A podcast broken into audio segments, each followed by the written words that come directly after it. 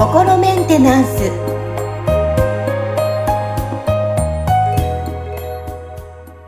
はい皆さんこんにちは。心メンテナンス。本日もアシスタント三上恵と気候ヒーラーの吉村隆二です。はい吉村さん本日もよろしくお願いします。よろしくお願いします。はい話題は性格についてですね。自分の性格について。え例えば今の自分の性格は前世の影響を受けているのか。私も気になります、これを見極めるにはどうしたらいいんでしょうか。こんなテーマで取り上げてみましたけども。あのーすごいちょっと思うのは前世の影響でやっぱ性格っていうのは関係性というかあるんですか？そうですね。なんかあるかないかっていうので言えば、ある可能性は高いんじゃないかなとは思いますよ。あの、まあ、その、なんていうのかな。まあ、ちょっとここではその前世があるかないかっていう議論の話はちょっと一旦置いといて、うんあるっていう体でお話しすれば、その、なんていうのかな、僕は今までこういろんな方たちの、その、生きづらさを抱えてる方たちをこうね、見させていただいたときに、その、まあ、前世とか過去世ですよね。その、こう、たくさん輪廻転生してる中で、その、培ったものっていうのが、あの、こう、今世に影響してて、それが、まあ、結果的になんかこう、今の人生を、あの、しんどくさせてるっていうところにつながっていいたために、じゃあこれをクリアにすることで、こう、今の問題が解決するみたいなのが、たくさん見てきてるわけですよ。うんだから、その、まあ、その中で、結局僕がその、問題解決をするっていうことが、その、僕の仕事の中の結構大きな部分を占めているからっていうのはあると思うんですけど、その、こう、過去性がちゃんと完了していない人たち、その、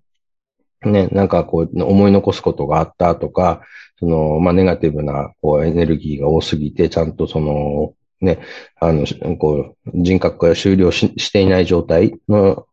あの、過去性っていうのを結構僕たちはその、たくさん実は持ってるんですよね。うんで、そうするとその、あの、なんていうのかな、昔の人生の人格っていうのが潜在意識の中でまだ生きてる状態になっちゃうんですよ。生きて稼働してる状態になるんで、はいで、今の人生を生きている今の人格が何かその経験をしたときに、それに対するその反応だったりとか、そこからこう何かを選択したりっていうときに、その潜在意識の中に隠れているなんか未完了な人格が、こうね、ちゃちゃを入れてくるんですよ。なんか、それは危ないからやめた方がいいとか、なんか、そんなやつ許しちゃダメだとかっていうのを、こう、ヤジを飛ばしてきてるわけですよね。で、はいはいこう、それは、その、潜在意識では聞こえないんだけど、まあ、潜在意識ではそれの影響を受けちゃうから、なんかそれによって、なんかこう、やりたいと思ってることなのに、なんか怖くなって尻込みしちゃうとか、ね、あの、別にその、そのことを悪く受け取る必要もないのに、なんか相手がなんか言ったことを悪意として受け取って嫌な気持ちになってとかっていうことが起きたりするわけですよ。まあこれは、この過去性の人格っていうのをこうクリアリングしていくとそういう問題がなくなっていくんですけど、ただ、まあじゃあその、そういうその、こう今の性格に影響を及ぼしているものっていうのは、その、なんか前世だけなのかって言ったらそんなこともなくて、その、こう先祖の人たちですよね。自分の両親と、それからその、ね、両親の、それ、また両親ね、僕から見たら祖父母に当たる人たち、それからそう祖父母の人たちってどんどん、こう、あの、すごい数の人たちがこう後ろにこういて、で、その、なんかこう、方たちの、なんかこう、生きてきた人生の結果の一つとして、今の僕の人生がこう、あるわけですけど、そうすると、その、先祖代々のいろんな人たちが、そのね、の中には、やっぱりさっきのその過去性と、あの、自分自身の過去性と同じように未完了になってる人たちっていうのが結構いて、でその人たちも、また僕の潜在意識の中でこう、いろいろヤジを飛ばしてきて、今の人生にこう、影響を及ぼしてたりするわけですよね。うん。で、あとはその未完了っていうことだけじゃなくて、その時のいろいろな価値観であったりとか、そのね、なんか、まあ、一種の刷り込みみたいなこと、うん思い込みみたいな、思い込みとか信じ込みみたいなものとかの影響も、こう受けてたりするんで、だから、一概にそのね、なんか、じゃあ自分の性格が、その前世の影響でこういう性格になってるっていうことが、分かることに、その、何のメリットがあるのかってよくわからないですよね。うんまあそうなんじゃないぐらいの話で。確かにか、そうですね。今、今この時代に生きてるんだからどうしていいかですもんね。そうだね。そうですね。で、だから、なんか、例えばそのね、あのー多分、そのね、なんかこの、えっ、と、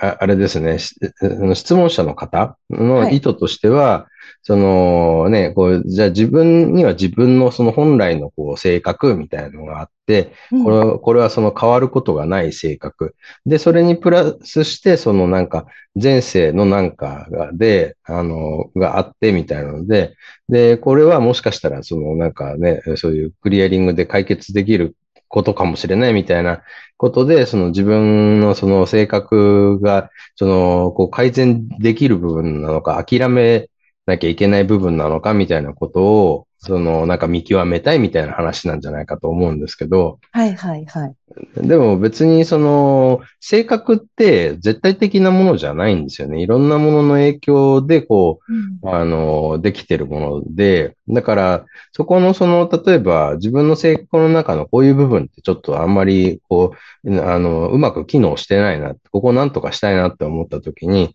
うんかなりの確率でそれって別にそのクリアリングすることでその部分って変わるんですよね。でただまあ、その、例えば脳のその構造みたいなところで出てくる特性みたいな部分に関しては、こう変わらない、あの変えるの難しい部分っていうのはあるでしょうし、例えばそれってその僕のその体のはい。特徴を簡単に変えられないのと多分同じようなもんだと思うんですよね。僕の身長を急に伸ばすってことはできないから、ね、だから、その、それと同じように脳がある程度、そのなんかこう、ねど、どんな人の脳もある程度偏りを持ってるから、それが個性になってるんで、そこの偏りの部分を急に変えるとかっていうのは、その難しいと思うんですけど、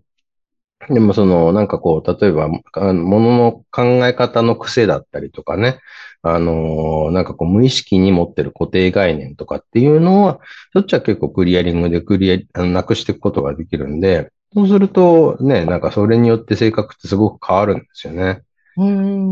うん。なので、その、なんかこれはすね、なんか性格だから仕方ないとか、なんかあの人そういう性格だからしょうがないよね、みたいな話で、その諦める理由みたいなのにこうしちゃってる場合が多いと思うんですけど、性格っていう言葉をね、なんか使い方として。でも、その性格って別にそんなに絶対的なものじゃないんで、僕自身かなりやっぱり、その若い頃の僕の性格と今の僕の性格ってすごい違うんですよ。あのね、前にもお話ししたことがあると思うんですけど、そのお芝居してた頃の、あの、僕はかなりその、なんストイックだったし、なんかね、人にも自分にも厳しいみたいな感じの性格だったんで、当時のそのね、あの、お芝居仲間とか僕のことをかなり怖いやつだって思ってたみたいなんですけど、でも、そこって、その、やっぱり自分自身がかなりこう傷ついていたりとか、そのね、こう、なんだろうな、こう、自己需要ができてなかったから、なんとかしてこう自分の、なんか、に何かこう付け足したり、プラスすることで自分の価値を上げようとしてたんですよ。だからすごい頑張ってる状態だったんで、うんそうすると、そのね、周りの人たちが、なんかその、こうね、あの、ふなんだろうな、なんか、のほほんとしてて、なんか頑張ってない人たちにこう見えたりするわけですよ。同じ目標をあ掲げてーこうやってる俺俺はこんだけ頑張ってる、お前ら何やってるんだっていうふうに思っちゃう。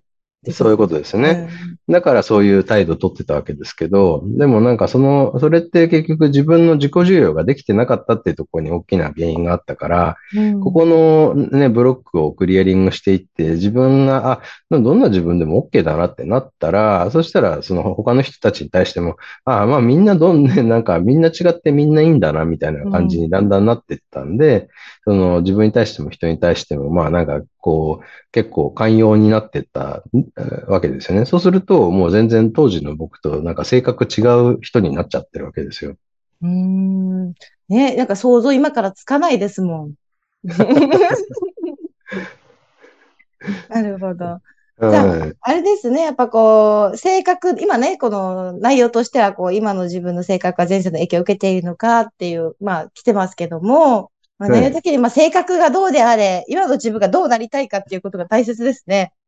そうですね。だから自分のその性格の中で、ちょっとこれはね、なんか改善したいなと思うところが、まあ、あるなら、まあ、そこをね、あの、まずはちょっとこう、まあ、それこそだからそのクリアリングって話になっちゃうんですけど、こうリーディングして原因になってるものって見つけていくと、あ、なんかこれが原因で自分こういうなんかパターンになってるんで、結果こういう性格なのかっていうところをこう、ちゃんと細かくなんかこうね、あのー、なんでしょうね、分解して分析していくとこうわかるんで、そうするとその原因をクリアリングしていくことで、だんだんそのね、理想とする性格に近づいてくるんじゃないですかね。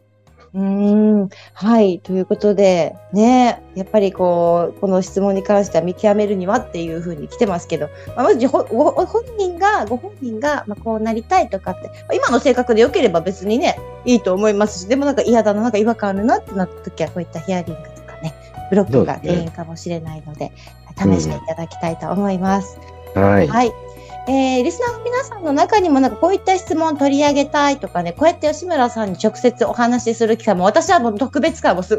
すいません、毎回いろんな話を聞いていただいて、はい、ありがとうございます。で、リスナーの皆さんにもぜひぜひ、あの、吉村さんに質問したいこと、聞きたいこと、何でもいいです。えー、メッセージお待ちしております。はい。はい。本日もありがとうございました。ありがとうございました。